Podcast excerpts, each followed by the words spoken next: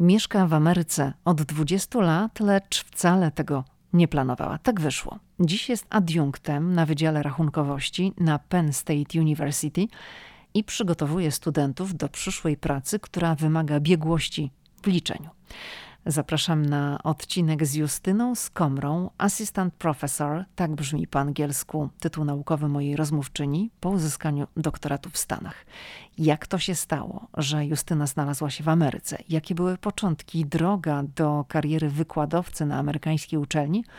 Oraz jak to jest mieszkać w stanie Ohio, a jeździć do pracy w Pensylwanii? O tym między innymi porozmawiamy w dzisiejszym odcinku.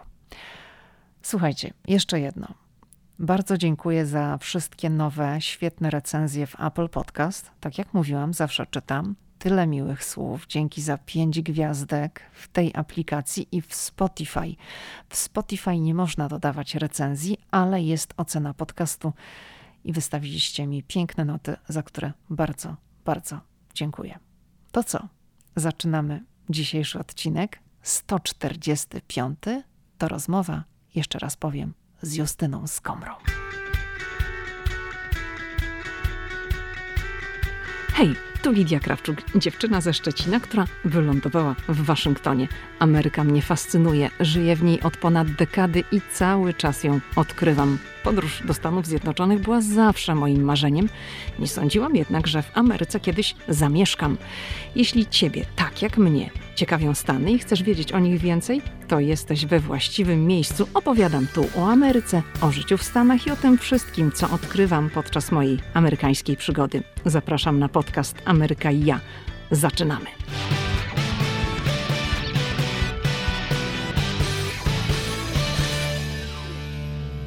Cześć Justyna.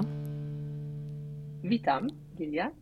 Justyna, czy od początku, jak tylko zaczęłaś mieć kontakt z matematyką, wiedziałaś, że jesteś dobra w cyferki?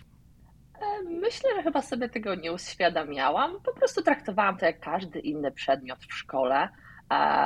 Myślę, że lubiłam zarówno polski, jak i matematykę. Także nie sądzę, że matematyka jakoś tak specjalnie się wyróżniała i nie sądziłam, że będzie to akurat związane e, z moją przyszłą karierą.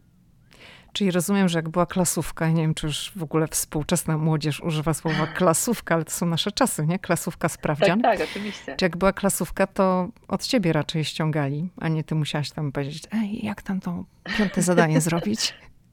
No myślę, że chyba tak było raczej, raczej, raczej w miarę dobrze mi szło z tej matyki. No i mówię, jak e, wybierałam później profil e, w liceum, bo wiadomo, w Polsce trzeba zdecydować, jak się idzie do liceum, na jaki profil chciałby się pójść, no to wiadomo, poszłam na e, rozszerzony matematyczno-fizyczny profil. Matwis oczywiście, tak no zwany nie, matwis. Ja zawsze w drugą stronę. Justyna, dzisiaj jesteś adiunktem na Wydziale Rachunkowości na Penn State University. Lecz zanim zaczęłaś uczyć innych, musiałaś no, sama wiele się nauczyć i wiele przejść, by robić to, gdzie robisz, czyli w Stanach Zjednoczonych. Zatem jak to wszystko się zaczęło? Bo ty studia skończyłaś w Polsce. Jakie to były studia, powiedz, i, i kiedy nastąpił ten moment, i w jakich okolicznościach, że wyjechałaś do Stanów Zjednoczonych? No to jest dosyć długa historia, ponieważ to dokładnie rozpoczęło się można powiedzieć, 20 lat temu, bo 14 czerwca w tym roku mija dokładnie 20 lat, kiedy ja i mój mąż wylądowaliśmy w Stanach. A jeszcze oczywiście zanim doszło do tego wylotu, no to po, zaraz po liceum ubiegałam się na studia na, w Szkole Głównej Handlowej w Warszawie, e, także e, uczęszczałam na te studia i e, tam też poznałam mojego e, obecnego męża. A z jakiego miasta jesteś? Przepraszam, jeszcze ci zadam takie jestem, pytanie. Ja jestem z małej wioski koło Skępego, to jest e, blisko Wocławka, bardzo, bardzo mała miejscowość i około, bym powiedziała, półtorej do dwóch godzin do Warszawy, więc jak gdyby zawsze będąc w liceum, to wiedziałam, że będę chciała w Warszawie studiować, bo nie wiedziałam jeszcze dokładnie co, no ale wiedziałam, że raczej będzie to Warszawa. Mhm. E, no i udało mi się na te studia dostać i e, podczas studiów poznałam mojego męża i mój mąż wysłał e, po prostu aplikację na zieloną kartę. Ja nawet o tym nie wiedziałam. To chyba było jakoś, pamiętam, opowiadał, że podczas jakiejś nie wiem, jakiegoś spotkania ze z kolegami. Po prostu wszyscy wysłali, bo to chyba to było wypełnienie tylko aplikacji. No i właściwie on o tym zapomniał. Po, po roku, chyba półtora, dowiedział się, przyszły jakieś papiery właśnie z ambasady, e, że został wybrany, bo to nie jest tak, że od razu jak przysyłają, e, dostaje się automatycznie zieloną kartę.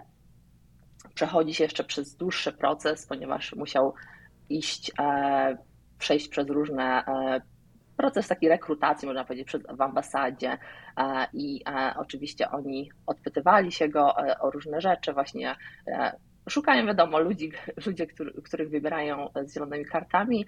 Na zieloną kartę, wiadomo, szukają ludzi, którzy będą mieć potencjał, że e, będą, potrzebują takich ludzi e, w Stanach Zjednoczonych.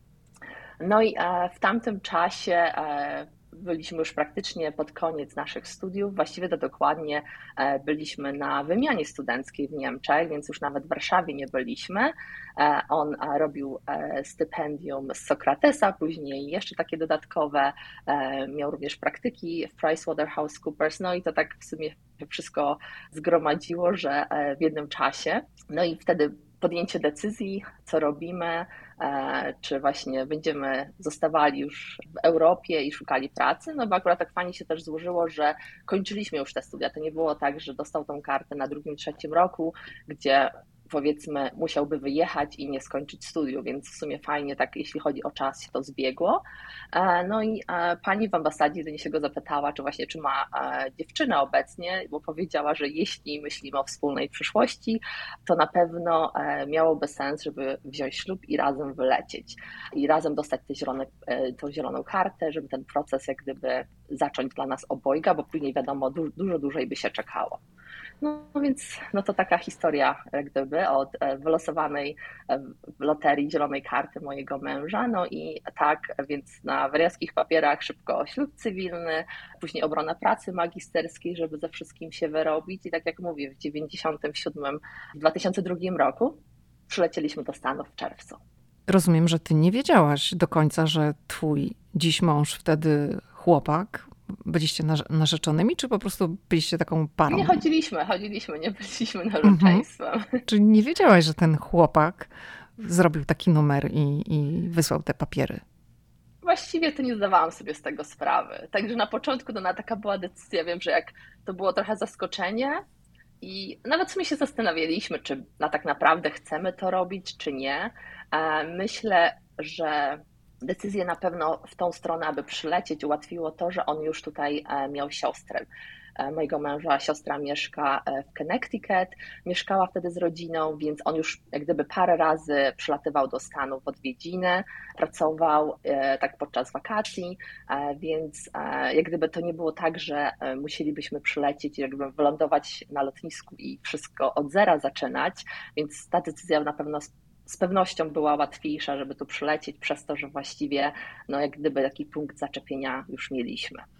Czyli rozumiem, że jak podjęliście decyzję o wyjeździe do Stanów i no bo rozumiem, że to była decyzja, że jednak decydujecie się na budowanie swojego życia w USA, a nie w Polsce, to wylądowaliście u siostry twojego męża. Tak, tak, tak. E, dlatego właśnie e, przylecieliśmy do Nowego Jorku, no i wiadomo, bliziutko do Connecticut, więc Connecticut zaczęliśmy e, nasze początki w Stanach, no i tam właściwie mieszkaliśmy przez 11 lat.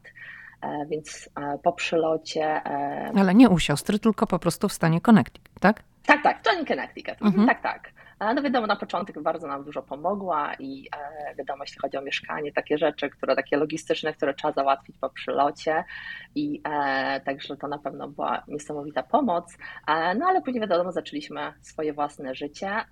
Od czego także... zaczynaliście? No bo przyjechaliście po studiach w Polsce, ale rozumiem, że tak od razu nie mogliście pracować w swoich zawodach, tylko trzeba było nie, zacząć tak od tego poziomu. Tak, od takiej dokładnie, od takiego dużego niż, dużo mhm. niższego poziomu. Co to było? Niż, więc mój mąż pracował, jak przylatywał na wakacje, e, pracował w takim sklepie meblowym, w którym sprzedawali dosyć takie luksusowe meble. I no jak gdyby zatrzymaliśmy się, on jak y, zaczęliśmy pracować oboje w tym sklepie, więc e, to mi dało na pewno bardzo dużo, jeśli chodzi o naukę języka angielskiego. Mój mąż e, w ogóle nie potrzebował, no bo on już jak mówiłam, wcześniej przylatywał wcześniej do Stanów, więc już jak gdyby z takim mówionym angielskim był bardzo e, obeznany, natomiast dla mnie no ten angielski był tylko ze szkoły, taka wiadomo, gramatyka, pisanie, odrabianie lekcji, no to to było zupełnie coś innego niż tu przyjechać i nagle z kimś porozmawiać w luźnej rozmowie czy przez telefon coś komuś odpowiedzieć na pytania, więc e, jeśli chodzi, wiadomo, to nie była praca zgodna z naszymi kwalifikacjami, aczkolwiek jeśli chodzi o mnie, to na pewno był to dla mnie duży plus, jeśli chodzi językowo, ponieważ ja tego potrzebowałam. Ja na pewno nie byłabym w stanie znaleźć sobie pracy od razu tak takiej na, że tak powiem, wyuczonym zawodzie naszym po SGH, mhm. E, bez, no, bez tej nauki takiego normalnego angielskiego, takiego mówionego. A na czym polegała Twoja praca w sklepie meblowym? Sprzedawałaś te meble, czy miałaś Właściwie, jakąś ja inną pracę? Nie, nie, nie, nie. To, e, ja, nie ja miałam kontakt, jak gdyby byłam w takim, e, pracowałam taki można powiedzieć customer service, e, czyli obsługiwałam telefony, jak ludzie dzwonią, na przykład dowiedzieć się, kiedy będzie stół, który zamówili, czy odpowiedzieć na jakieś pytania, no i takie trochę papierkowe rzeczy pomagałam, taki, takim, taki można powiedzieć asystent w biurze. A miałaś stres duży, jak musiałaś odebrać swoje pierwsze telefony po angielsku Oj, od duży, klientów? Bardzo, mhm. bardzo duży. To Pamiętasz? były olbrzymie stresy na początku, e, także... E, tak Zdarzało mówię, się, że nie rozumiałaś? Bo ja pamiętam, że jak tak. przyjechaliśmy do Stanów i dla mnie najgorsze były rozmowy przez telefon. To był ten okres tak. no, 13 lat temu. Teraz też dużo tak. się załatwia przez telefon. Można już więcej przez maile, przez aplikacje, ale wtedy to było wszystko przez telefon i no to było straszne. Tak, tak, tak, na pewno. I ogólnie chyba nawet do dzisiejszego dnia troszeczkę mnie zawsze stres. Może już nie tak bardzo, ponieważ wiadomo, z czasem się tarło, ale nawet później pamiętam, zaczynając taką pracę, gdy e, już po skończeniu naszych studiów i pracowałam właśnie e, mieliśmy firmę międzynarodową i musiałam na przykład porozmawiać z kimś z Irlandii czy z Szkocji, takim ich akcentem, to ciągle mi się wydawało, że ja tego angielskiego nie umiem, ponieważ mówili zupełnie inaczej mhm. E, niż tutaj ludzie w Stanach. Także mówię też takie przyzwyczajenie się do akcentu, z jakim ludzie mówią, ten, wymawiają te, ten angielski. No jeszcze w Ameryce mamy tutaj różne akcenty, bo Oczywiście. raz to mhm. wynika z której kto jest części Ameryki, ale też jest mnóstwo cudzoziemców, imigrantów, którzy mówią z akcentem własnym. Tak, mhm, tak, tak, oczywiście. Także właśnie mówię, to jeszcze polega na tym, że mówię, wiadomo, dużo łatwiej zrozumieć kogoś, kto tutaj urodził się i mówi mhm. z tym takim typowym amerykańskim akcentem, no ale tak jak mówisz, jest bardzo dużo e, imigrantów, Hindusów, Chińczyków, ludzi z Azji, e, którzy no naprawdę trzeba się skupić bardzo, żeby zrozumieć co do ciebie mówią. Łatwiej jest, e, takie są moje doświadczenia, że łatwiej jest zrozumieć na przykład kogoś, kto jest z Europy czy z Europy Wschodniej, bo wtedy to jest ten akcent taki dosyć ten mocny, ale nam jest łatwiej to zrozumieć niż na przykład zrozumieć Hindusów. Oj tak, tak. To zdecydowanie się z tym zgadzam. Dobrze. To powiedz, jak długo ty pracowałaś w sklepie meblowym i no jak wyglądała ta ścieżka pięcia się do góry bo rozumiem, że w tym czasie też podjęliście z mężem decyzję, żeby uczyć się, żeby móc korzystać z tej wiedzy, którą zdobyliście w Polsce, ale żeby to się też przekładało na amerykański rynek i żeby te wasze, wasze wykształcenie było mm, honorowane. Tak, tak, więc. Ja myślę, że to już po pierwszym, nie wiem, pół roku takiej pracy e, wiedzieliśmy, że no, wiedzieliśmy również, że mamy inne opcje, inne możliwości, że gdyby nie przyjechaliśmy tutaj do Stanów, żeby cały czas mieć taką pracę, więc wiedzieliśmy, że w każdej chwili możemy zawsze wrócić do Polski i, no i zacząć tam też życie. Więc jak gdyby po, nie wiem, po pół roku, może ośmiu miesiącach, to było w trakcie tego pierwszego roku w Stanach, stwierdziliśmy, że no, trzeba coś z tym życiem zrobić. Na pewno e, nie chcemy, żeby to tak wyglądało jak do tej pory. I e, zdecydowaliśmy się, że wrócimy na uczelnię, bo właściwie jedyną rzeczą, która nas tak naprawdę blokowała, to mi się wydaje, że był brak tego papierka, tego e, zaświadczenia amerykańskiego uniwersytetu, że że gdyby mamy skończone te studia. No i teraz na pewno z perspektywy czasu, jak patrzę, to właściwie się nie dziwię, że e, ciężko nam było dostać jak gdyby taką pracę, że od razu po, świeżo po studiach, ponieważ wiem, jak to teraz, e, jak jak gdyby troszeczkę od podszewki widzimy, jak to działa, bo studenci na uczelniach amerykańskich, którzy już są jak gdyby na tym czwartym, ostatnim roku studiów, e, uczelnie bardzo mocno pomagają tym studentom otrzyma, w pracy. Oni mają już kontakty e, z firmami różnymi i e, jak gdyby ta praca jest naprawdę dużo łatwiej dostępna dla tych studentów e, niż no jak gdyby taka osoba, która przychodzi z zewnątrz, zwłaszcza no nie, z, nie z dyplomem amerykańskiej uczelni. Więc właściwie no, ta decyzja była podjęta dosyć szybko, można powiedzieć, w trakcie pierwszego roku. No i jak gdyby no, to 2002 rok, kiedy przyleciliśmy, w 2000 2003 w sierpniu, bo to się zaczyna rok akademicki końcówką sierpnia, rozpoczęliśmy studia. No i a wiadomo, na wiosnę, wiosną tego roku było sporo załatwiania, papier, różnych wypełniania aplikacji, papierów, e, ponieważ my nie chcieliśmy, tak samo wiedzieliśmy, że uczelnia e, z Polski, którą kończyliśmy, e, no jest bardzo dobrą uczelnią i na pewno otrzymaliśmy bardzo dobrą, dobre wykształcenie, więc stwierdziliśmy, że może uda nam się jakieś kredyty, te, te, przedmioty przetransferować z Polski, chociaż tutaj na amerykańską uczelnię. No i jest taka agencja, która tłumaczy, właśnie zajmuje się takim tłumaczeniem e, tych przedmiotów, więc ktokolwiek kończy studia w Polsce, a chciałby kiedykolwiek studiować na amerykańskiej e, uczelni, to na pewno wiele z tych przedmiotów może być zaliczonych. Bardzo dużo zostało nam tych przedmiotów zaliczonych, ponieważ my nie tylko kończyliśmy w Polsce, ale również robiliśmy jakieś przedmioty na uniwersytecie w Niemczech, jak byliśmy, e, więc tak naprawdę to tych kredytów, których musieliśmy zrobić, nie, był, nie okazało się, że to nie jest aż na całe 4 lata takich pełnych studiów, więc to na pewno to była świadomość też dużo łatwiejsza, że o, nie trzeba teraz, że tak powiem, poświęcać kolejnych czterech lat, aby od zera zaczynać. I zdecydowaliśmy się też również na zmianę kierunku, ponieważ oboje. A ile, przepraszam, studiowaliście? Studiowaliśmy tak naprawdę dwa lata. Mhm, dwa lata czyli połowę. Od 2003 do 2005 roku, tak. To wróćmy do tych kierunków. Mhm. E, właśnie w Polsce e, na SGH kończyliśmy finanse i bankowość. Tutaj jak przyjechaliśmy i troszeczkę się tak zorientowaliśmy w rynku, to stwierdziliśmy, że może ma większy sens pójście na rachunkowość tak zwany accounting. Dlaczego? E, stwierdziliśmy, że finanse są jakieś tak jak gdyby troszeczkę bardziej płynne, jeśli chodzi o przedmiot i wydawało nam się, że na pewno po, po rachunkowości będzie dużo łatwiej znaleźć pracę. Takie było wtedy nasze myślenie, no i w sumie się wiele nie, pomy, nie pomyliliśmy. Jak gdyby daje ci to konkretniejszą wiedzę, e, rachunkowość, aniżeli finanse. I więc zdecydowaliśmy się, więc właściwie jak zaczynaliśmy te studia, to musieliśmy głównie pokończyć te takie przedmioty związane z rachunkowością, no i kilka takich dodatkowych, które są wymagane na uczelniach amerykańskich, typu psychologia i jakiś tam, no jeszcze było kilka innych takich. Mm, na rachunkowości jest również przedmiot psychologia? Znaczy, to jest jak gdyby w ramach takiego Gen Ed, czyli takiej General Education, mhm. E, którą każdy student w Ameryce musi skończyć. Więc jak gdyby studenci e, idąc na uczelnię, od razu nie muszą deklarować przedmiotu. W Polsce jest troszeczkę to wygląda inaczej, ponieważ idąc e, na, ubiegając się o studia, no to już praktycznie masz zdeklarowany kierunek od początku, prawda? Tak. Że chcesz iść na medycynę, chcesz iść na finanse, czy anglistykę, na, na mhm. jakiś inny, prawda? To już jak gdyby ubiegasz się o konkretny kierunek.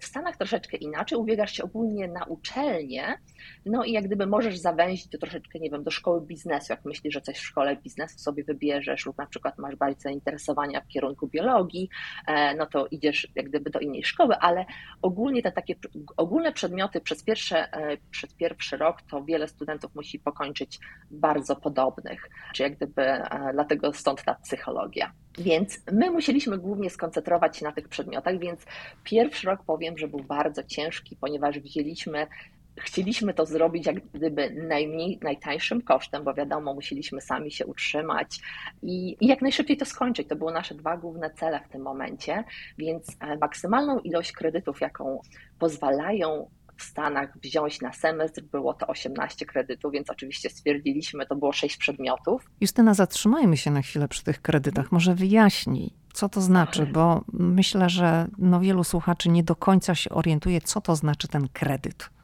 Tak, tak, tak, rozumiem, wiem. Co w Polsce zupełnie ma inne odniesienie, tak? Kredyt to każdy, każdy się kojarzy z, z, pienio, z pieniędzmi, Z pożyczaniem prawda? pieniędzy z banku. Z pożyczaniem pieniędzy od banku. I kredyt, najlepiej tak? nie we frankach. E, tak, lepiej, dokładnie. W ogóle najlepiej teraz żadnych kredytów tak w obecnej sytuacji, tak?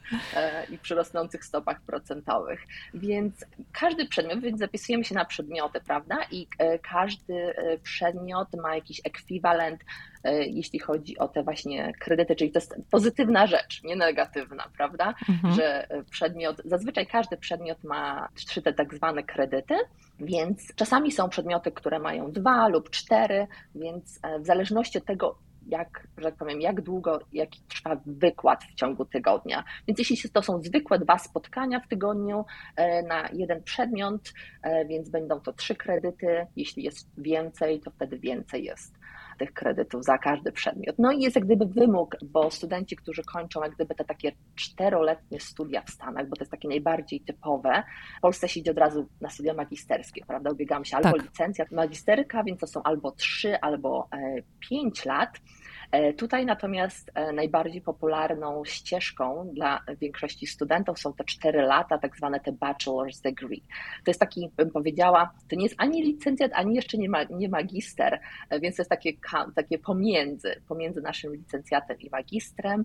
No i później studenci mogą się zdecydować na dodatkowy rok studiów i wtedy otrzymują ten master's degree, czyli tak zwane nasze studia magisterskie, polski ekwiwalent. Ale to nie musi być zaraz zrobione po tym. Niektórzy zostają od razu w szkole, idą za ciosem i chcą to zrobić, ale dużo osób, a zwłaszcza w tych kierunkach biznesowych, idzie prosto do pracy, chce popracować parę lat i uważam, że to jest chyba nawet fajniejsza opcja, ponieważ często na przykład pracodawca płaci ci później za część tych studiów, lub też uważam również, że wracając na te studia magisterskie, na ten rok, te studia masters czy MBA, jak to w kierunkach biznesowych jest, myślę, że zyskuje się dużo więcej po kilku latach pracy, tak jak już się ma troszeczkę doświadczenia zawodowego. Okej, okay, czyli wróćmy do tego momentu, gdzie mówisz, że rozpoczęliście studia i zależało wam na tym, żeby je skończyć jak najszybciej i nabraliście maksymalnie tych kredytów, ile można było, tak. mhm. można było wziąć. Czy w tym czasie jeszcze pracowaliście, w, znaczy na pewno pracowaliście, tak, czy to tak, był tak. ten sklep Więc meblowy? Ograniczyliśmy, tak, ograniczyliśmy to, że jak powiem, naszym głównym celem było, aby dostawać jak najlepsze oceny w szkole, więc to wiem, że wydaje się może, że o, to jest tylko sześć przedmiotów, prawda, że to jest nic, ale ta nauka w Stanach wygląda troszeczkę inaczej. Tu naprawdę trzeba się przygotowywać na każdy wykład praktycznie, trzeba czytać bardzo dużo materiałów, no i że tak powiem, to jest takie troszeczkę bardziej jak liceum e, niż takie prawdziwe studia w Polsce, gdzie, no pamiętam, były wykłady, gdzie właściwie można było nawet się nie pojawiać przez cały semestr na wykładzie i po prostu iść i wziąć egzamin końcowy, zdać i tą czwórkę, trójkę dostawało się, powiedzmy, jak się ostatni tydzień pouczyło. W Stanach na pewno by coś takiego nie przeszło. Od razu po, po pierwszym miesiącu, gdyby e, była nieobecność, ja myślę, że już e, no, na pewno nie, nie, profesor już by zaalarmował odpowiednio tam, wiadomo, a podał to w systemie, że student w ogóle się nie pojawia na zajęciach, więc ten advisor by wszystko wiedział, trzeba by było iść i, że tak powiem, na dywanik i się e, jako student e, wytłumaczyć, dlaczego się nie pojawiasz w ogóle nawet na zajęciach. Więc to jest troszeczkę bardziej tak zdyscyplinowane i moim zdaniem troszeczkę lepiej, ponieważ no, jest bardziej systematyczna ta nauka. Więc w tym czasie pracowaliśmy, ograniczyliśmy bardzo godziny, tak żeby aby tylko powiedzmy zarobić na te studia i na jedzenie, no i żeby po prostu tylko przetrwać. To nie było żadnym celem, żeby odłożyć jakiekolwiek pieniądze, tylko żeby, że tak powiem, skończyć tą szkołę, no i mieć jakieś tam pieniądze na bieżące utrzymanie. A dalej mieszkaliście e, więc... u siostry twojego męża? Nie, nie, nie, to mieszkaliśmy na swoim, mieliśmy swoje wynajęte mieszkanie. Mhm. Także e, więc e, no to był nasz rok, że tak powiem, poświęcony na, głównie na naukę i pełną koncentrację na szkole, żeby, jak mówię, jak najlepsze wyniki mieć i również, no, żeby to jak najszybciej skończyć, ponieważ, ponieważ wiemy, że nie wiem jak to jest w Polsce, ale na przykład w Stanach oceny, z którymi kończysz uczelnię, bardzo się liczą. To jest tak zwana e, GPA, czyli średnia ocen, którą się nawet podaje na swoim życiorysie, jak się ubiegasz o pracę. I wtedy, jak gdyby to daje gdyby pewien wyznacznik e, pracodawcy, no jakim studentem byłeś? Czy, no nie wiem, lubiłeś, nie wiem, e, troszeczkę sobie odpuścić niektóre rzeczy i zasatysfakcjonowała cię, nie wiem, trójka czy czwórka, czy bardziej byłeś ambitny i no, zależało ci na tych ocenach i pracowałeś ciężko, aby dostać no, piątki. Więc to był nas pierwszy rok. No i po pierwszym roku, tak jak mówiłam już wcześniej, uczelnie amerykańskie bardzo pomagają i kładą bardzo duży nacisk, aby studenci mogli, zdobywali doświadczenie zawodowe, żeby nie tylko, że uczą się, żeby to było również jak gdyby e, wdrożone doświadczenie i pomogło ludziom nawet określić to, czy na pewno oni chcą w tym kierunku danym rozwijać swoją karierę. Więc po pierwszym roku, e, dzięki naszej uczelni, udało nam się e, uzyskać praktyki w dziale właśnie takim rachunkowości w IBM. Więc to był taki nasz, tak powiem, pierwszy fajny sukces, bo no byliśmy bardzo podekscytowani tym, że udało nam się dostać te praktyki. Obojgu w tym samym miejscu, tak? Tak, tak, tak, oboje. Wtedy jeszcze mhm. pamiętam, mieliśmy jeden samochód, więc no coś nie, nie, nadzwyczajnego raczej w Stanach, prawda, bo tutaj każdy ma swój samochód, no ale wtedy i razem jeździliśmy na uczelnię, mieliśmy te same przedmioty i później właśnie nam, nawet zależało, żeby w tym samym miejscu pracowaliśmy w innych departamentach trochę, ponieważ IBM jest olbrzymią firmą, więc e, jak gdyby każdy z nas był w dziale rachunkowości, ale jak gdyby zajmowaliśmy się troszeczkę innymi rzeczami, no ale mieliśmy te same godziny, ta sama lokalizacja, więc jak gdyby to było fajne, że no jak gdyby wszystko się tak układało, że mogliśmy obyć się jednym samochodem. No i rozpoczęliśmy te praktyki, no i po tych pierwszych praktykach już tak dokładnie nawet nie pamiętam, ale wiem, że no jeszcze został nam drugi rok studiów, e, którym, na którym musieliśmy skończyć, aczkolwiek przez to, że zrobiliśmy tak dużo, jeszcze nawet jak była przerwa świąteczna, taka zimowa, robiliśmy przedmiot, więc jak gdyby naprawdę, że tak powiem, podciągnęliśmy te przedmioty i Później w IBM zaoferowano nam przedłużenie tego, tych, tych praktyk. Także praktycznie to już traktowaliśmy jako naszą, naszą pracę, bo to były te praktyki były normalnie tak jak e, w godzinach takiej pracy zawodowej, to było 40 godzin w tygodniu. Były płatne. E, więc to było już płatne, tak, tak. mhm. tak. To nie było wiadomo tak płatne jak e, praca na pełnym etacie, no ale w tamtych czasach dla, dla nas studentów, no to się wydawało, że było naprawdę, było do, dos, dosyć dobrze płatne. Mhm. Więc my 40 godzin tygodniowo pracowaliśmy na tych praktykach, no i wracaliśmy i jechaliśmy do szkoły wieczorem. Poczekaj, ale to praktycznie jak cały etat, tak? Bo jak 40 godzin, to 5 dni w tak. tygodniu, tak. to po 8 godzin dziennie. Tak, tak, tak, tak. No całe szczęście, że wiadomo, myślę, że gdybyśmy nie byli na, że gdyby to nie były takie praktyki, pewnie trzeba było więcej godzin, Aczkolwiek no to były praktyki, więc oni starali się, żeby to były te, te widełki takie 40-godzinne, taki powiedzmy prawdziwy etat. No i wieczorami prosto, czasami było tak, że prosto musieliśmy jechać, więc już mieliśmy jakiś tam obiad zawsze zapakowany, żeby sobie w mikrofalówce gdzieś odgrzać i często było tak, że jechaliśmy prosto na uczelnię i e, Niektóre klasy są oferowane właśnie już pod kątem, zwłaszcza te takie na wyższych poziomach podczas tego ostatniego roku, że e, wieczorem, bo już wiedzą, że niektórzy ludzie idą do pracy, więc jak gdyby to były takie przedmioty, które od godziny 6 do godziny 9 wieczorem. No to był no, intensywne dni wiadomo, wracaliśmy do, do domu, później trzeba było jeszcze rano wstać znowu, no i tego, tego czasu już na naukę było trochę mniej, bo to już były tylko weekendy, no ale udało nam się e, ukończyć te studia. Co się wydarzyło Także. po studiach? Dostaliście pracę w IBM, czy, czy to była inna praca? Tak, tak, tak, tak. Oboje dostaliśmy, oboje dostaliśmy e, pracę w IBM, dostaliśmy e, propozycję pracy.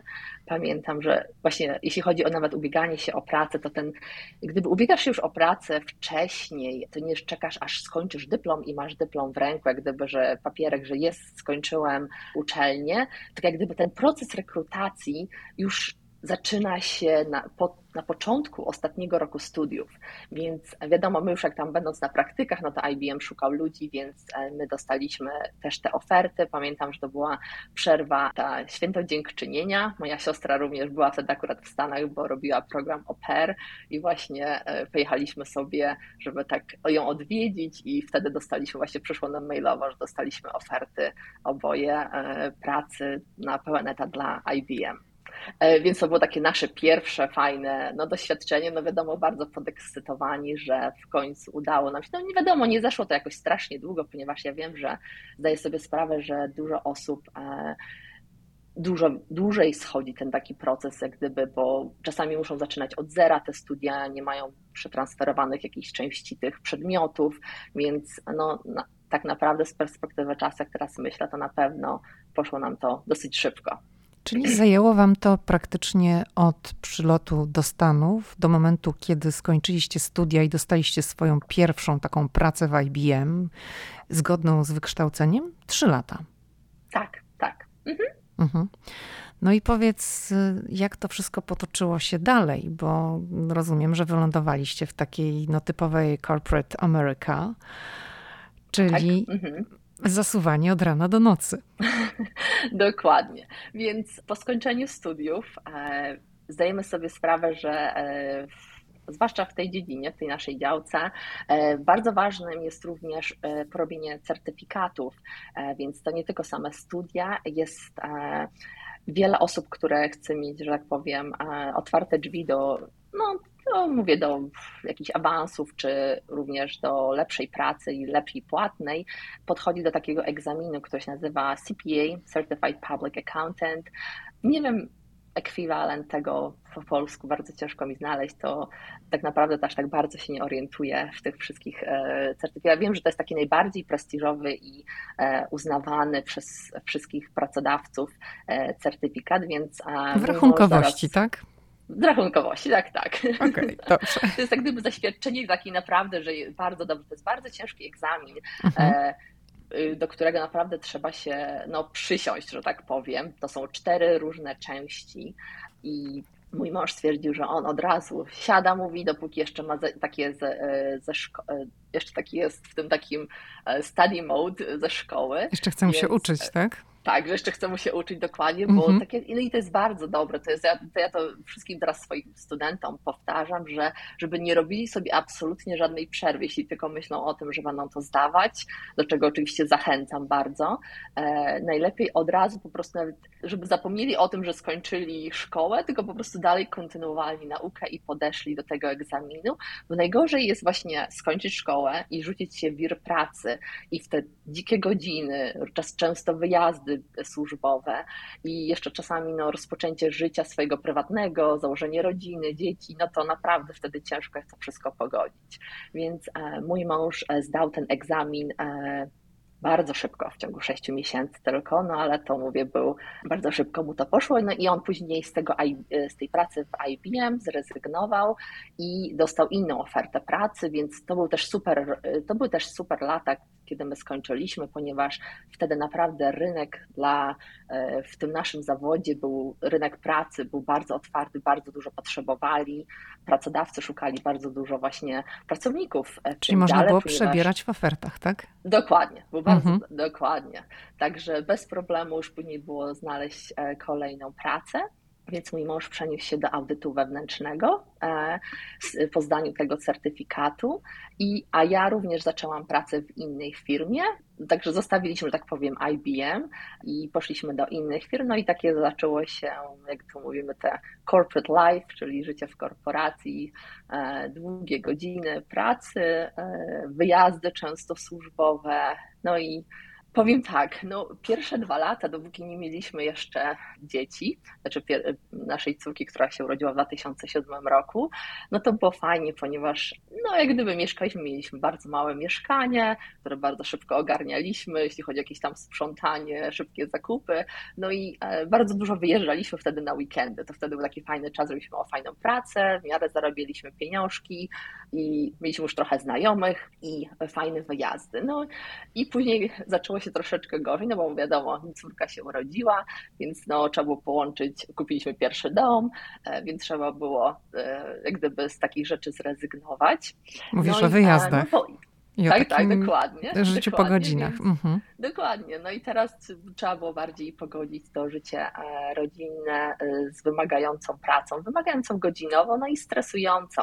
Plus dochodzą do tego również korki, które są przeokrutne, jeśli chodzi o tamten region Stanów. Tak jak wiemy, w metropoliach większych miast, to wszędzie, e, okolice Nowego Jorku, no i ta południowa część Connecticut, bo w międzyczasie w Connecticut również się kilka razy przeprowadzaliśmy, żeby być po prostu troszeczkę bliżej, mieszkać bliżej pracy. To jest niby mały stan, no ale zawsze chcieliśmy mieszkać troszeczkę bliżej, więc kilka razy się przeprowadzaliśmy w międzyczasie, no i wylądowaliśmy na końcu właśnie tak bardziej na południu tego stanu, e, więc no, e, dystans nawet do pracy, żeby dojechać, to było naprawdę e, niby odległościowo to nie było daleko, ale jeśli na przykład była jakaś gorsza pogoda i ogólnie wyjechało się o złej godzinie, czyli o takiej, gdzie każdy wyjeżdżał, no to no porównywalne, że tak powiem, do korku w Warszawie, prawda, to czy w Krakowie, czy w innych większych polskich miastach. Także oprócz tych godzin e, w biurze i e, no jeszcze dodatkowo dochodziły bardzo długie dojazdy do pracy, no i takie stresujące życie. Jeszcze chciałam zapytać, bo gdzieś mi to umknęło, bo mówiłaś o robieniu tego certyfikatu, że twój mąż zrobił ten certyfikat szybko w 6 miesięcy. Ty też mhm. robiłaś ten certyfikat? Tak, tak, tak. Ja również się zmobilizowałam. Właściwie to on mnie zmobilizował do tego. E, zobaczyłam, że jednak zdał. Ja tak na początku, o nie, ja już mam dosyć nauki, e, na razie mi się nic nie chce, ale później stwierdziłam, że w sumie czemu nie, więc dałam pierwsze dwie części e, jeszcze zanim zaszłam w ciążę, a później dwie kolejne już jak wiedziałam, że już jestem w ciąży i będzie jeszcze mniej czasu, jak się dziecko pojawi na świecie, więc ja zdałam też dwie, te dwie ostatnie części. Także w końcu też mi się udało, ale ja jak gdyby to troszeczkę rozbiłam na dłuższy okres czasu, więc również, więc oboje mamy te certyfikaty, tak. Dobrze, to wróćmy do tamtego poprzedniego wątku. Mówiłaś, że tutaj te dojazdy trochę męczyły, bo mhm. korki i, i tak dalej. To w którym tak, momencie tak, no wiadomo, życia tutaj jesteście? Mhm więc to bardziej stresujące życie, no ale to ja mówię, to na pewno nie odbiega niczym od takiego życia w Polsce, więc myślę, że jakbyśmy zostali w tej Warszawie i po tych studiach i ta, że tak powiem, ta zielona karta nigdy się nie pojawiła, przypuszczam, żebyśmy, e, no mówię, mieszkali w Polsce, też w dużym mieście, bo wiadomo, jeśli chodzi o pracę, to największe możliwości są w dużych miastach i przypuszczam, że to byłoby podobne życie, więc to nie, nie różniło się niczym innym od życia takiego, jak e, wielu naszych znajomych prowadzi w Warszawie, prawda, od rana trzeba wstać, przeprowadzić dzieci do szkoły, do przedszkola, e, do pracy gonić, e, później wracać, nie wiadomo, której się wróci, prawda? Więc e, no mówię, to nie mówię tego, żeby się mówić, że o, jakie mieliśmy ciężkie życie, prawda? Mhm. Aczkolwiek, mhm. no mówię, to jest takie życie, które no, bardzo dużo osób prowadzi, no bo nie ma, że tak powiem, no, innego wyjścia w dzisiejszych czasach. Więc w pewnym momencie a powiedz jeszcze tutaj, chciałam zapytać, bo na czym polegała wtedy Twoja praca? Bo wiesz, rachunkowość to jest takie bardzo szerokie pojęcie. E, powiem tak, rachunkowość jest naprawdę bardzo obszernym e, obszarem, jeśli no chodzi o takie tutaj accounting tutaj w Stanach. Ja wiem, że ludziom się kojarzy tylko z jednym zazwyczaj, o, że ktoś jest głównym księgowym, prawda? I zajmuje się tylko prowadzeniem jak gdyby tych ksiąg. No, ciężko mi jest nawet czasami odnaleźć takie e, dobre, e, dobry odpowiednik po polsku, ponieważ tak naprawdę poza tymi studiami w, w Polsce, to całe nasze takie życie e, profesjonalne, wszystko odbywa się w języku angielskim, więc naprawdę pod tym względem byłoby mi nawet ciężko pewnie się teraz odnaleźć w Polsce, jeśli chodzi o właśnie to nazewnictwo. E, więc e, tak jak wspomniałam wcześniej, na przykład mój mąż przeniósł się i pracuje po rachunkowości w audycie wewnętrznym. Dużo ludzi pracuje e, w audycie zewnętrznym, czyli na przykład pracują dla, dla firm, na przykład PricewaterhouseCoopers, Ernst Young. To są takie pewnie najbardziej znane firmy również w Polsce. Mhm. To głównie po rachunkowości ludzie idą i pracują w audycie, czyli jedziesz do klienta i sprawdzasz jak gdyby wszystkie sprawozdania finansowe tego klienta, żeby wszystko gdyby e, odpowiadało według e, obecnych regulacji, które są e, aktualnie bieżące, prawda? I podpisywanie się, że tak, oni się zgadzają, audytorzy, że tak właściwie wszystko jest, zgadza się. Również można pracować jak gdyby w takim, w korporacji. Ja na przykład w trakcie tych lat, których pracowałam, pracowałam w trzech różnych departamentach. Zaczynałam również od audytu wewnętrznego, e, więc to jak gdyby pracuje się dla jednej firmy i sprawdza się jak gdyby te różne takie te sprawozdania finansowe, te różne procesy, jakie firma e, ma e, od strony takiej tylko dla tej właśnie firmy, dla której się pracuje. Później przeszłam i pracowałam w takim dziale, który się nazywa Consolidations, czyli e, firma, w której pracowałam, miała lokalizację rozsiane po całym świecie, także często właśnie kilka razy udało mi się wyjechać na wyjazdy służbowe właśnie czy do Anglii, czy Niemiec. I chodzi o to, że jeśli firma w Stanach, która jest jak gdyby tą taką E, główną siedzibą, e, ma inne lokalizacje, wówczas trzeba ściągnąć te dane finansowe z tych innych lokalizacji, które mają. I jak gdyby ułożyć je w jedną całość, prawda? Bo nikt nie chce oglądać, że o, coś tam, nie wiem, w pięciu innych lokalizacjach w Niemczech, e, tak wyglądają ich wyniki finansowe. To wszystko trzeba jak gdyby złożyć wszystko w jedną całość i pokazać, jak gdyby, że to są dane finansowe dla tej jednej firmy. Więc jak gdyby tym się zajmowałam również przez kilka lat ostatnim departamentem, w którym byłam, był to departament, w którym przygotowywaliśmy to całe takie roczne i kwartalne sprawozdania, e, które się wysyła do SEC, Securities and Exchange Commission. To jest taka e, komisja, która właściwie która sprawdza, że do, e, każda firma, która jest notowana na giełdzie w Stanach, musi jak gdyby podlegać tym prawom, regulacjom, wszystkim i jak gdyby te sprawozdania finansowe muszą odpowiadać tym wszystkim kryteriom. Więc jak gdyby zajmowałam się w tym departamencie e, właśnie sprawdzaniem, przygotowywaniem tych wszystkich finansowych e, informacji. Również jest bardzo popularna ścieżka, że dużo ludzi na przykład, którzy lubią podatki, można, wiem, że to dziwnie brzmi rachunkowość, a podatki, prawda, co to ma wspólnego. Bardzo dużo osób wybiera również e, swoją karierę w podatkach i właściwie to jest coś, co nawet mój mąż bardzo lubił robić, na początku miał tam też taki właśnie, przez kilka e, trochę pracował właśnie w podatkach i ogólnie bardzo mi się to podobało, aczkolwiek my myśleliśmy, że my wrócimy do Polski, więc jak gdyby tak trochę z racjonalnego punktu widzenia chcieliśmy również zdobyć doświadczenie w Stanach, takie, które będziemy mogli po powrocie do Polski użyć, więc stwierdził, że właściwie podatki, no to nauczy się tutaj gdyby tych, y, to co jest głównie regulacje podatkowe, które są w Stanach, a mówi, no co ja z tym zrobię, jak wrócę do Polski, prawda? Więc wydawało mi się, że to jednak nie będzie e, dobrą decyzją i dlatego stąd też ten audyt. A kiedy nastąpił ten moment, gdy zdaliście sobie sprawę z tego, że jednak nie wrócicie do Polski?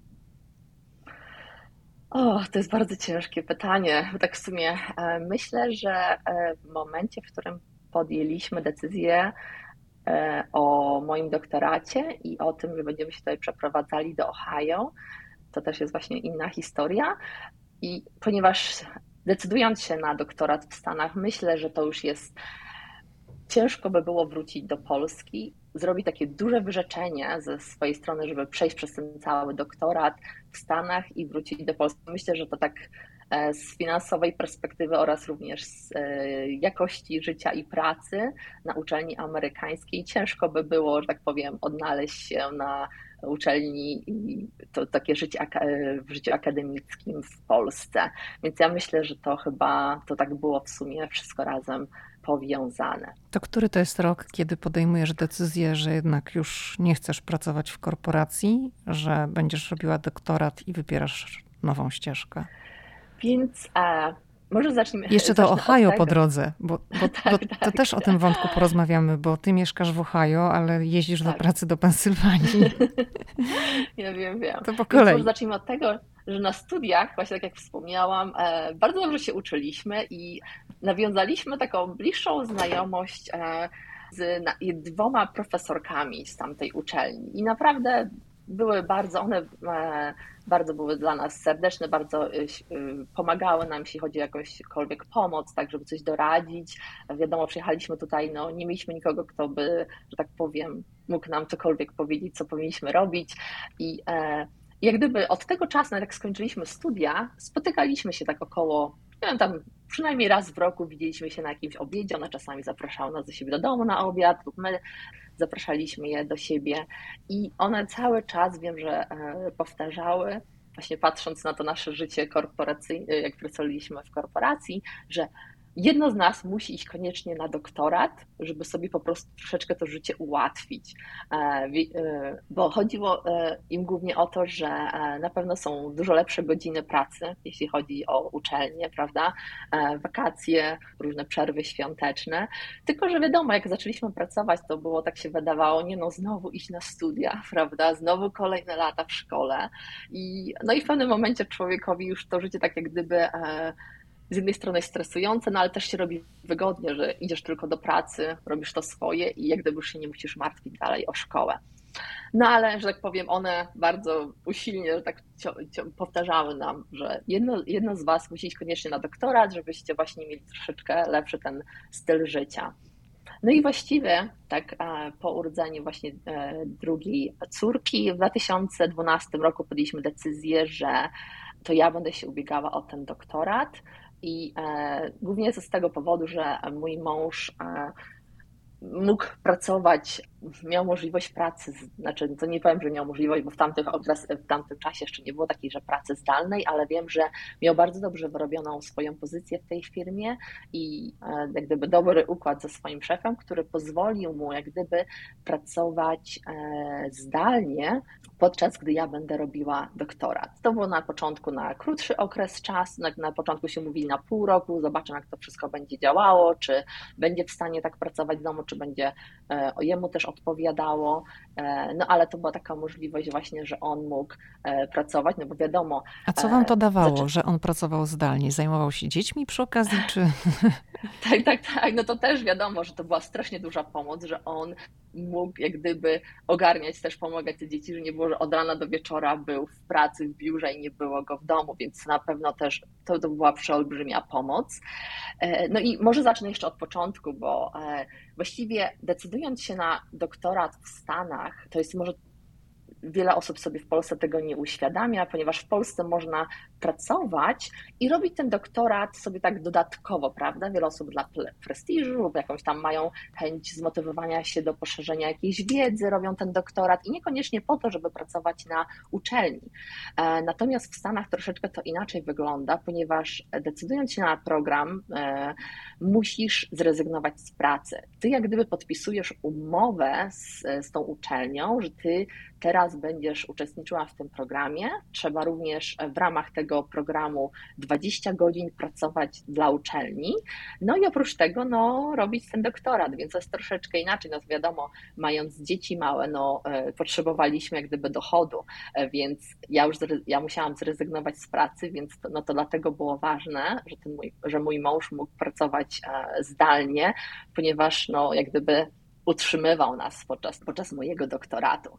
Więc... Gdzie robiłaś e, ten doktorat? Bo tu już nam się zaczynają mieszać trzy różne stany, bo byliśmy w stanie... Więc cały czas mieszkamy jeszcze w Connecticut, prawda, w 2000, 2012, jak e, podjęliśmy decyzję, bo to akurat się zbiegało z czasem, kiedy nasza starsza córka miała iść do pierwszej klasy i stwierdziliśmy, że jak mamy się gdziekolwiek przeprowadzać, często niestety e, decyzja o doktoracie jest związana z tym, że trzeba się wyprowadzić, aby być blisko uczelni, na której ten doktorat jest oferowany, ponieważ nie każda uczelnia w Stanach, pomimo że jest mnóstwo uczelni, ale nie każda uczelnia oferuje studia doktoranckie.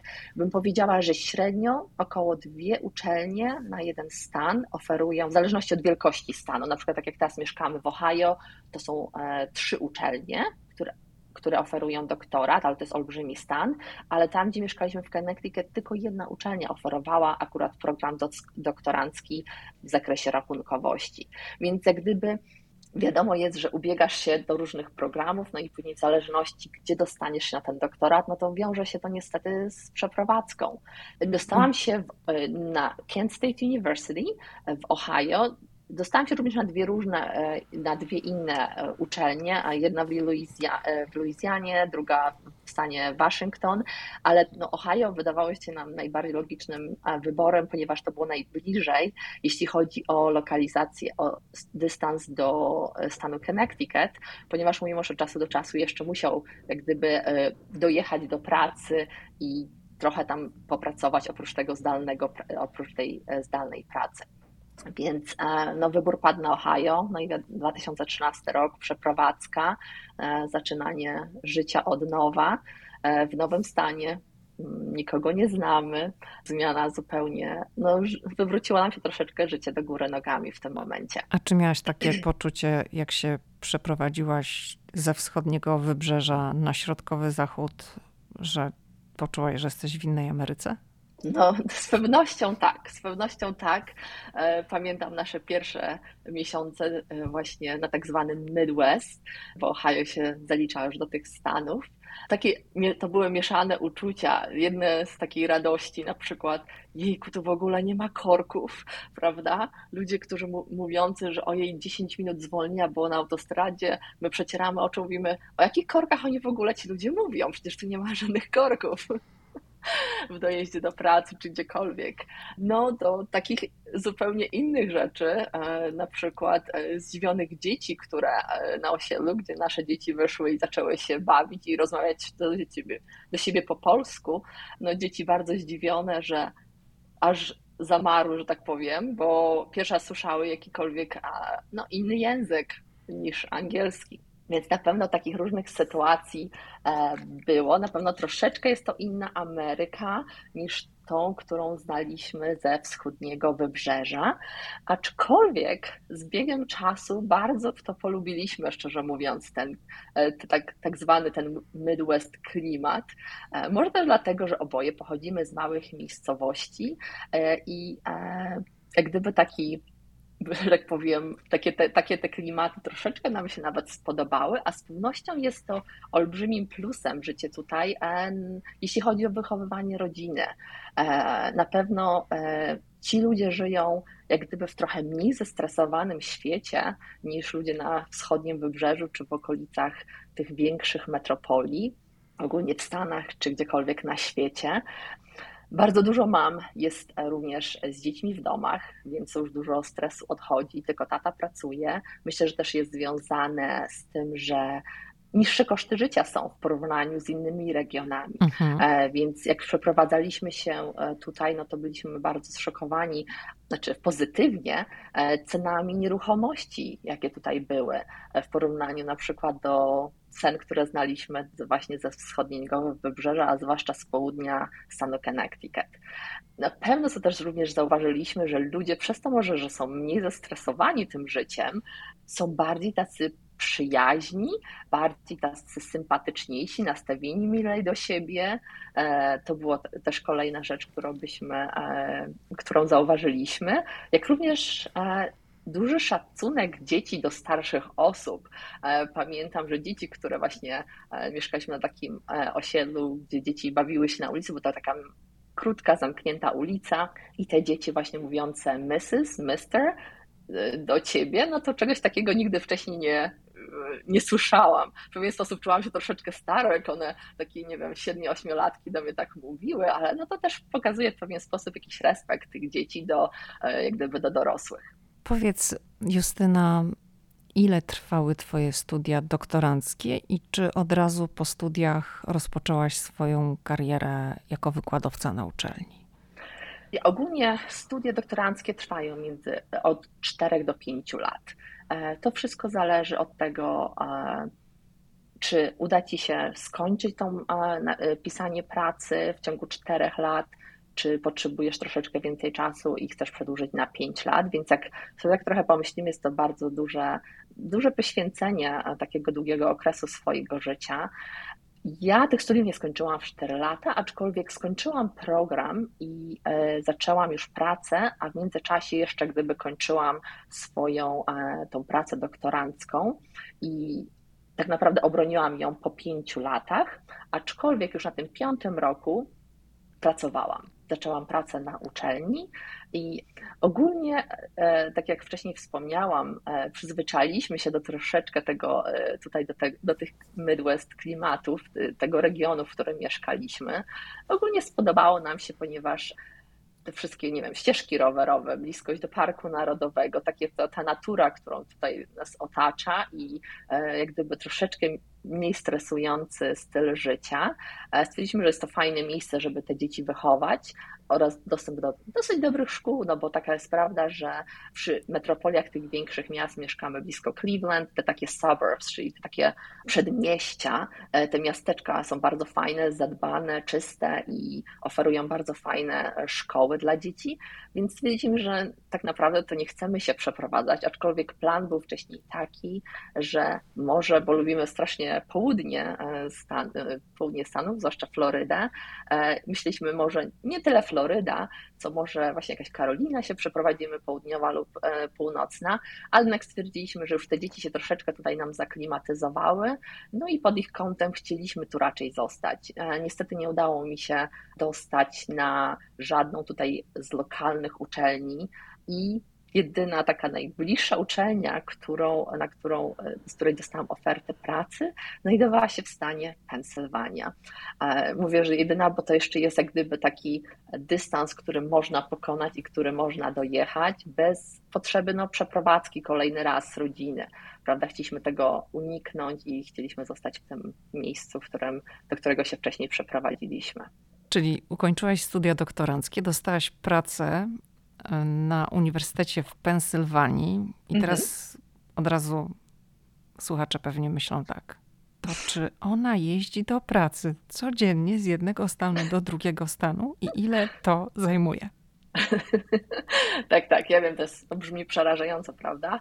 E, no. aczkolwiek no. to, nie, to nie jest aż takie złe, bo to w zależności, gdzie mieszka się e, w stanie danym, prawda? Mieszkając mhm. na wschodnim wybrzeżu, a zwłaszcza na południu, e, na południu stanu Connecticut, to było dosyć normalne, że wiele osób dojeżdżało do Nowego Jorku, pracowało na Manhattanie, ponieważ no, zważywszy, że tam jedy, jedynym plusem było to, że można było tym pociągiem dojechać, prawda, nie trzeba było samochodem, ale bardzo mnóstwo, dużo ludzi właśnie mieszkało, miało domy w Connecticut, a tak naprawdę pracowało na Manhattanie, więc no tutaj e, mieszkamy niedaleko granicy z Pensylwanią, bo około niecałej godziny schodzi nam, aby dojechać do tej granicy z Pensylwanią. No i mam szczęście, że ta uczelnia jest jak gdyby pół godziny w głąb tej Pensylwanii, tak około półtorej godziny, godzina 40 schodzi mi, aby dojechać. E, wiadomo, jest to długi dystans, aczkolwiek e, jedynym plusem tego, że zdecydowaliśmy się na to, e, jest to, że ja nie muszę być na uczelni każdego dnia. Ja uczę wtorki i czwartki, więc właściwie te dwa, czasami trzy dni muszę być na uczelni. Plus, tak jak mówię, to są tylko dwa semestry, podczas których muszę na, na uczelni być, więc e, no to już ten ten czas, kiedy ja muszę dojeżdżać i być, spędzać w samochodzie, e, bardzo się redukuje.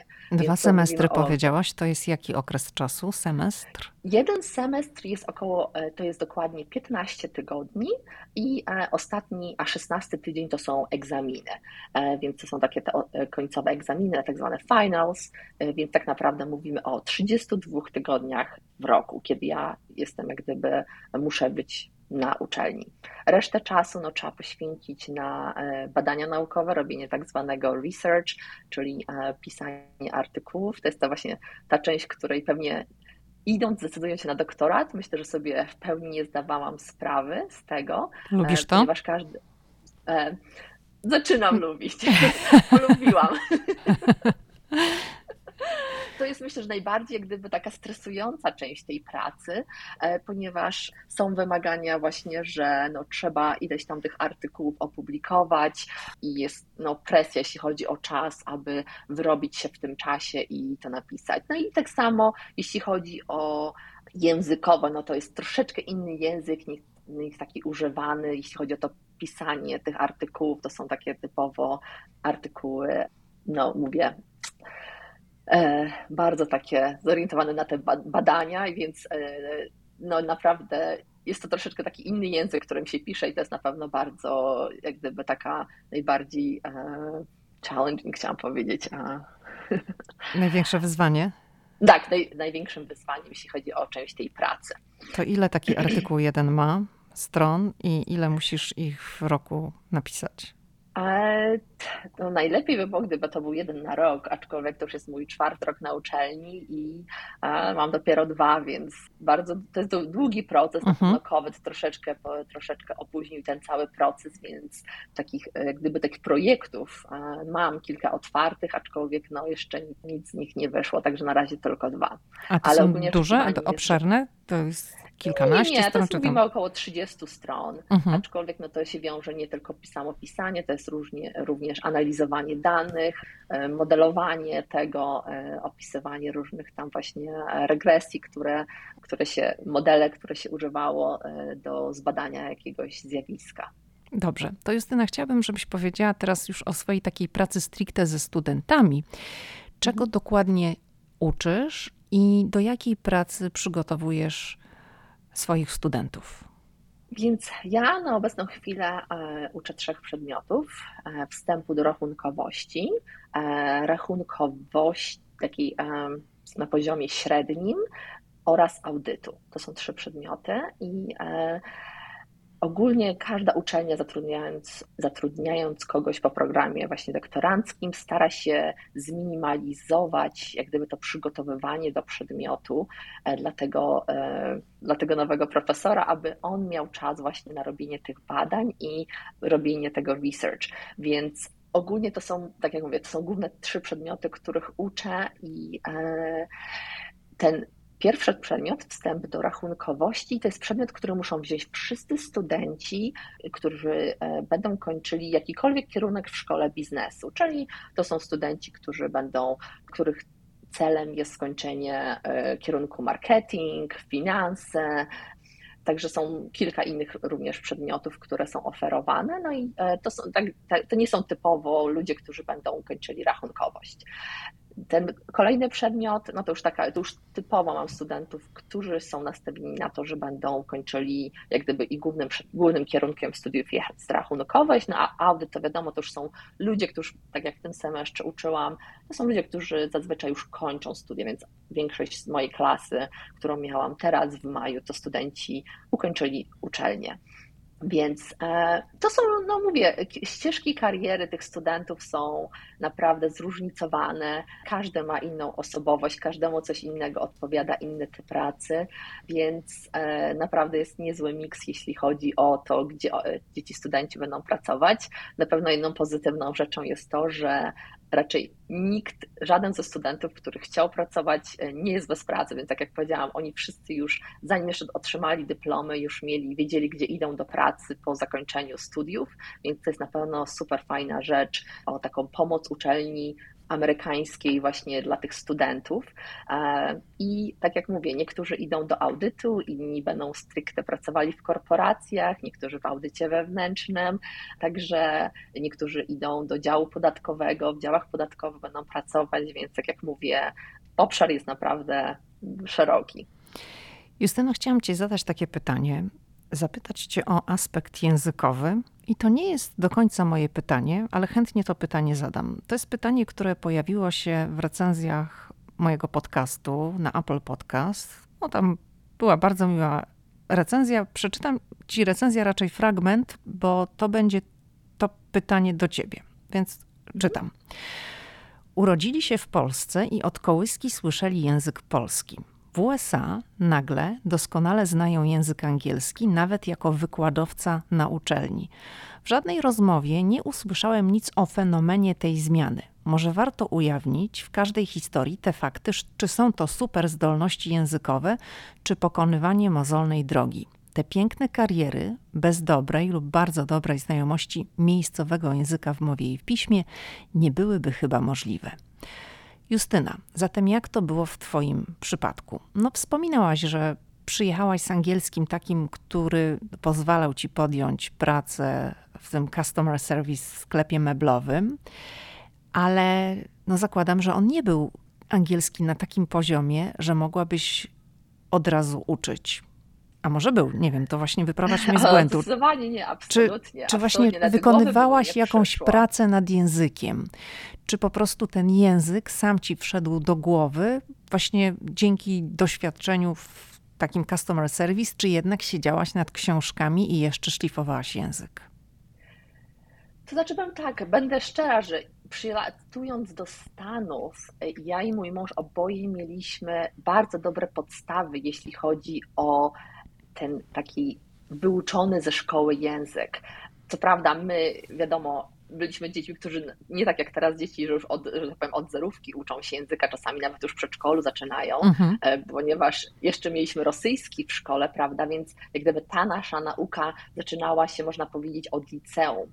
Aczkolwiek no, myślę, że to było zacięcie do właśnie do tego, aby chcieć się tego języka dobrze nauczyć na tyle, na ile mogliśmy, na, na ile mieliśmy możliwości w tamtych czasach, e, bo na żadne z nas nie mieszkało w dużym mieście, gdzie mieliśmy dostęp do jakichś super szkół językowych i świetnych nauczycieli, aczkolwiek e, myślę, że to na pewno podstawę to trzeba mieć, ponieważ ciężko jest tak, nie wiem, przy, myślę, wydaje, że przylecieć i tylko się nauczyć tego języka słuchając, aczkolwiek i o takich przypadkach słyszałam, że ludzie po prostu przyjeżdżają, zaczynają słuchać telewizji, e, mają znajomych Amerykanów, przy których się uczą, osłuchują z językiem, także wiem, że i takie przypadki są, także myślę, że to jest No tak, ale wtedy w piśmie tego nie ma, prawda? No bo jeżeli nie odrobisz tak, tak, tak. swoich ćwiczeń, nie zrobisz mhm. pewnych rzeczy, nie poznasz struktur, zasad, no to no możesz mówić, ale nie napiszesz. Dokładnie, tak mi się wydaje. Dokładnie.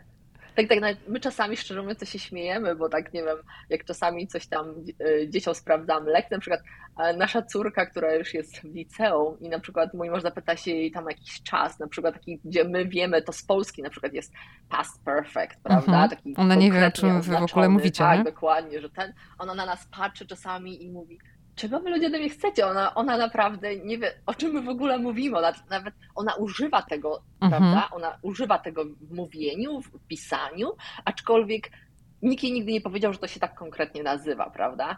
Więc e, to jest właśnie, mówię, e, ten taki fenomen e, tego, że no, wyrastała w tym kraju, tak się nauczyła. I ja myślę, że u nas na pewno te podstawy mieliśmy i to było, mówię, ciężka praca w Polsce, żeby się tego nauczyć i znać te podstawy. No i na tych podstawach zbudowaliśmy później to Ale wszystko. Ale powiedzmy tutaj, bo ja myślę, że ty używając słowa podstawy masz trochę inne wyobrażenie podstaw niż może słuchacze mogą mieć, bo mm, mhm. podstawy to się wydaje taki basic, ale mhm, tak, tak, tak, tak, naprawdę to, no to ja to no, rozumiem, że miałaś po prostu obcykaną gramatykę angielską, wszystkie mhm. czasy, znałaś tak. odmiany czasowników i nie popełniałaś już tych takich podstawowych błędów ja mieć, ja chcieć, tak? Mm, tak Potrafiłaś zadać pytanie, tylko ta płynność przyszła właśnie z wynikała tak, potem z z czasu mhm. i z używaniem, dokładnie, więc... Czy już e, nie ja studiowałaś myślę... gramatyki, nie uczyłaś się tego, a nie. dlaczego tu jest taka konstrukcja, a dlaczego inna, tylko to już znałaś z Polski, tutaj nabierałaś tej płynności. Dobrze rozumiem? Tak, tak, tak.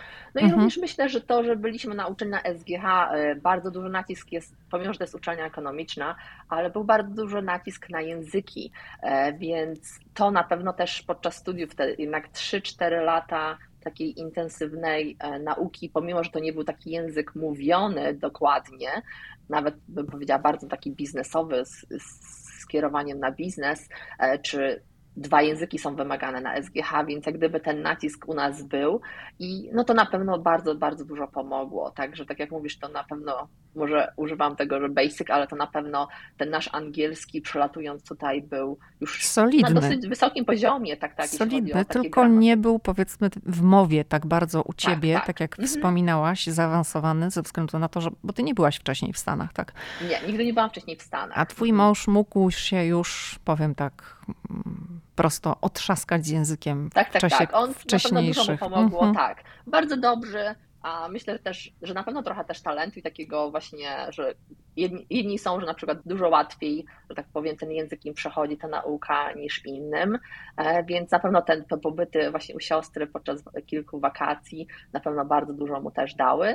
I no już jak przyjrzeliśmy, to na pewno nie byliśmy na tym samym poziomie językowym, bo on już to, że tak powiem, on już przeszedł ten taki ten okres e, tego takiego przyzwyczajenia się, już mógł z kimś porozmawiać spokojnie, e, mieć dyskusję, natomiast no dla mnie to było bardzo stresujące jeszcze tego potrzebowałam dopiero przez ten okres taki przejść. A kiedy nastąpił ten moment, kiedy być może sobie uświadomiłaś, że przyszło tak i mówisz, kurczę, ja już po prostu nie mam żadnych lęków, mówię płynnie i wszystko mi super idzie.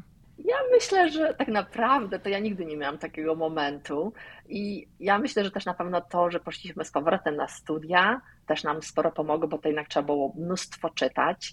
Tak jak mówiłam wcześniej, przygotowywać się do każdych zajęć. To było naprawdę godziny czytania tylko i wyłącznie po angielsku, później słuchania wykładów po angielsku, e, więc to też na pewno było bardzo dużym e, e, czynnikiem, jaki wpłynął na to, jak nam ten angielski bardzo się poprawił.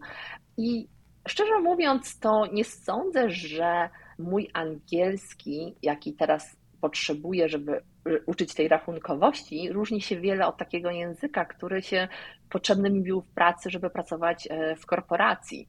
Więc e, no, powiedzmy sobie szczerze, no tak samo trzeba prowadzić zebrania, trzeba komunikować się z ludźmi, umieć się wyrazić, napisać e, oglądnego maila, żeby dojść, że tak powiem, otrzymać odpowiedzi, jakie się chce uzyskać.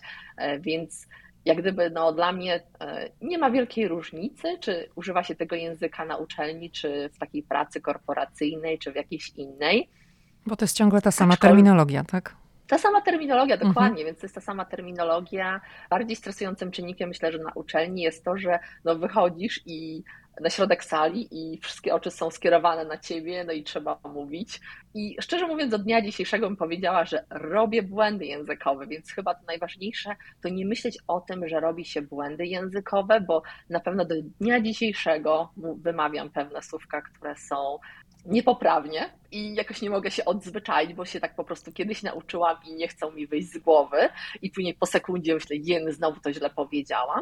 Aczkolwiek wielkim plusem tu w Stanach jest to, że e, jak gdyby każdy jest bardzo tolerancyjny, jeśli chodzi o ten język. Ja bym powiedziała, Amerykanie, oni, jak w ogóle się mówi, po angielsku się próbuje, oni są bardzo tacy, że oj, twój angielski jest świetny, nawet jak popełniasz błędy tak. i wiesz sama, mhm. że powiedziałaś prawda. coś i wiesz, że mhm. źle powiedziałaś, oni, oni są zachwyceni, że w ogóle się mówi po angielsku, więc ja myślę, że nawet ci ludzie, którzy mnie słuchają i e, czy to było w pracy, czy teraz na uczelni, na pewno słyszą te moje błędy, aczkolwiek myślę, że dla nich i tak to jest, że umiem w tym drugim języku się komunikować i e, nie jest jakimś wielkim problemem. Nie wytykają, ojejku, ty popełniłaś błąd, co ty chciałaś powiedzieć. Nigdy takich pytań nie było. To bardziej często ja mam w myślach, że na przykład coś powiem, nawet nie do dnia dzisiejszego, nawet w jakichś spotkaniach towarzyskich, coś powiem po angielsku i za chwilę mówię, co ja, jak ja mogłam tak odpowiedzieć, prawda, że tam błąd popełniłam. Więc ja myślę, że ucząc się tego angielskiego jako drugi język i w takim wieku jak my, że nie przyjechaliśmy tu jako dzieci, to zawsze chyba takie coś pozostanie, że można było coś innego powiedzieć, aczkolwiek e, chyba się już z biegiem czasu człowiek tak nie przejmuje bardzo tym językiem, że się popełni błąd, e, no się przyzwyczaja do tego. Ale tak ty mówisz bardziej chyba o takich czas... błędach wynikających z wymowy, tak? Rozumiem. Tak, tak, tak, z wymowy, wiadomo. Mhm. Tak, tak. A powiedz, czy miałaś jakieś obawy właśnie jak zaczęłaś pracę na uczelni, takie obawy związane z językiem, może bardziej z akcentem? Czy przeszło ci to przez myśl, że może to w jakikolwiek sposób wpływać na postrzeganie ciebie jako wykładowcy?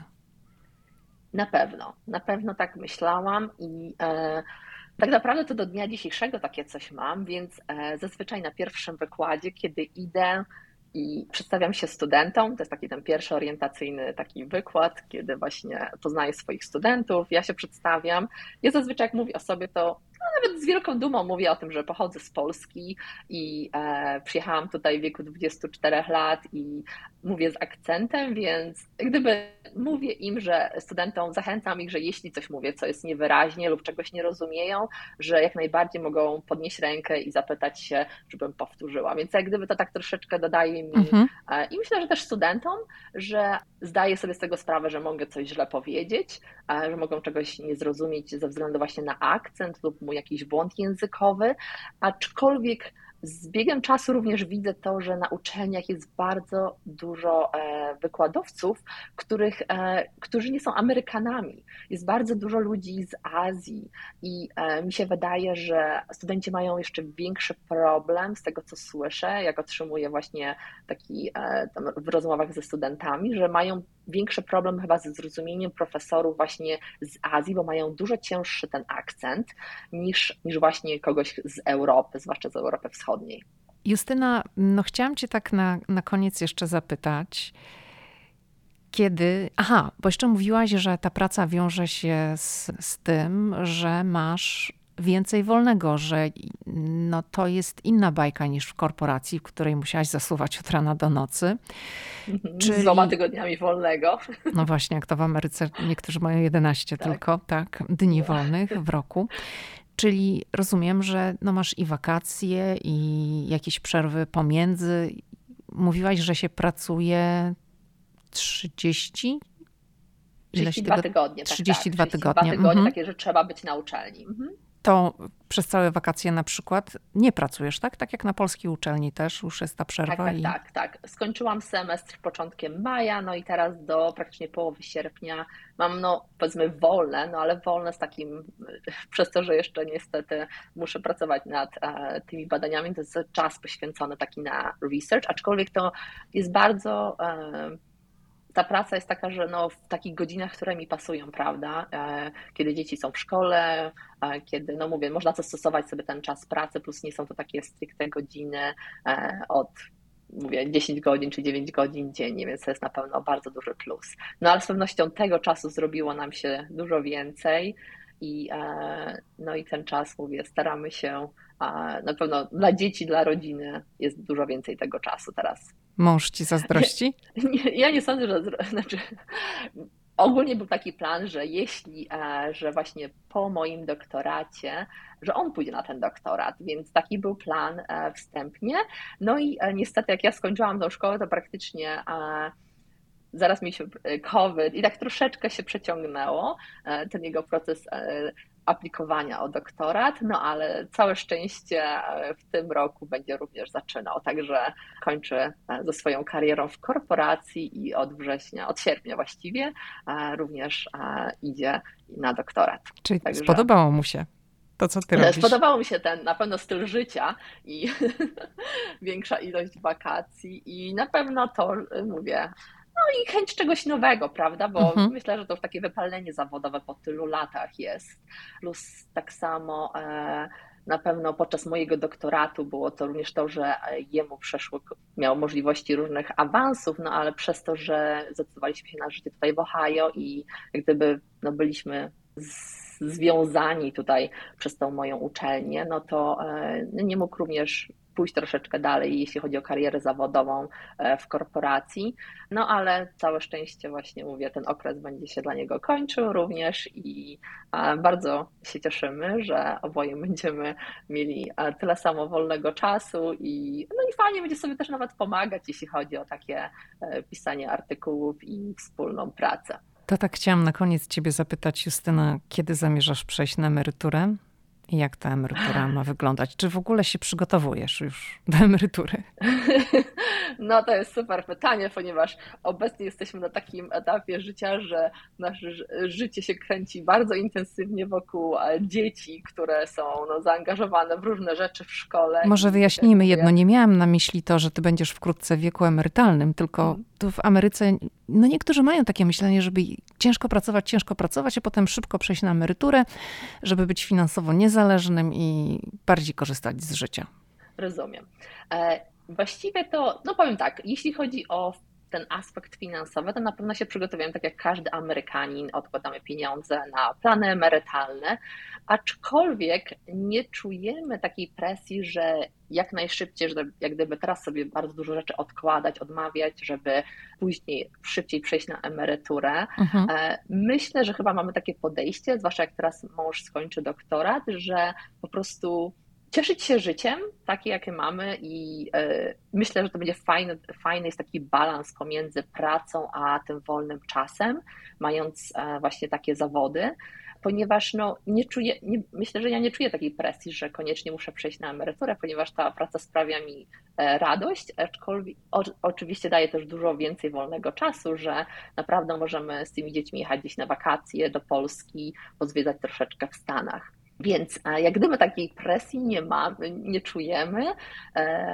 E, i e, myślę, że będziemy pracować dopóki, że tak powiem, zdrowie pozwoli i dopóki e, będziemy, że tak powiem, czerpać e, radość z tej pracy zawodowej. Czyli nie Także ma tak, że jeszcze 10 tak... latek tam popracujemy i już w ogóle nic. Nie, nie, nie, nie, nie, nie, mhm. nie, nie, nie. A zwłaszcza teraz, no wiadomo, jak mąż ubiegał się w takim, będąc w takim momencie, jeszcze no to wiadomo, chce skończyć doktorat, popracować, wiadomo, w swoim zawodzie, więc ja myślę, że nie mamy takiej, takiego nastawienia, że nie wiem, 10-15 lat i chcę już totalnie skończyć e, z pracą, myślę, że e, fajnie jest być po prostu aktywnym też zawodowo, dopóki siła i zdrowie mhm. pozwala, ponieważ, a zwłaszcza ja mam wrażenie, że e, będąc na uczelni, człowiek się czuje młodziej, będąc otoczonym przez młodych studentów.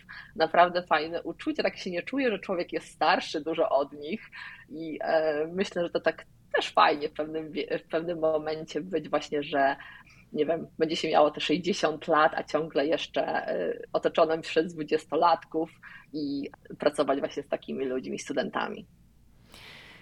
Czyli na razie emeryturalnie, w międzyczasie, bo praca na to pozwala, podróże. Mhm, dokładnie. Myślę, że, no mówię, dopóki, dopóki będziemy czuli, że chcemy pracować i nie będzie jakichś tam innych e, rzeczy w naszym życiu, które nie pozwolą nam pracować.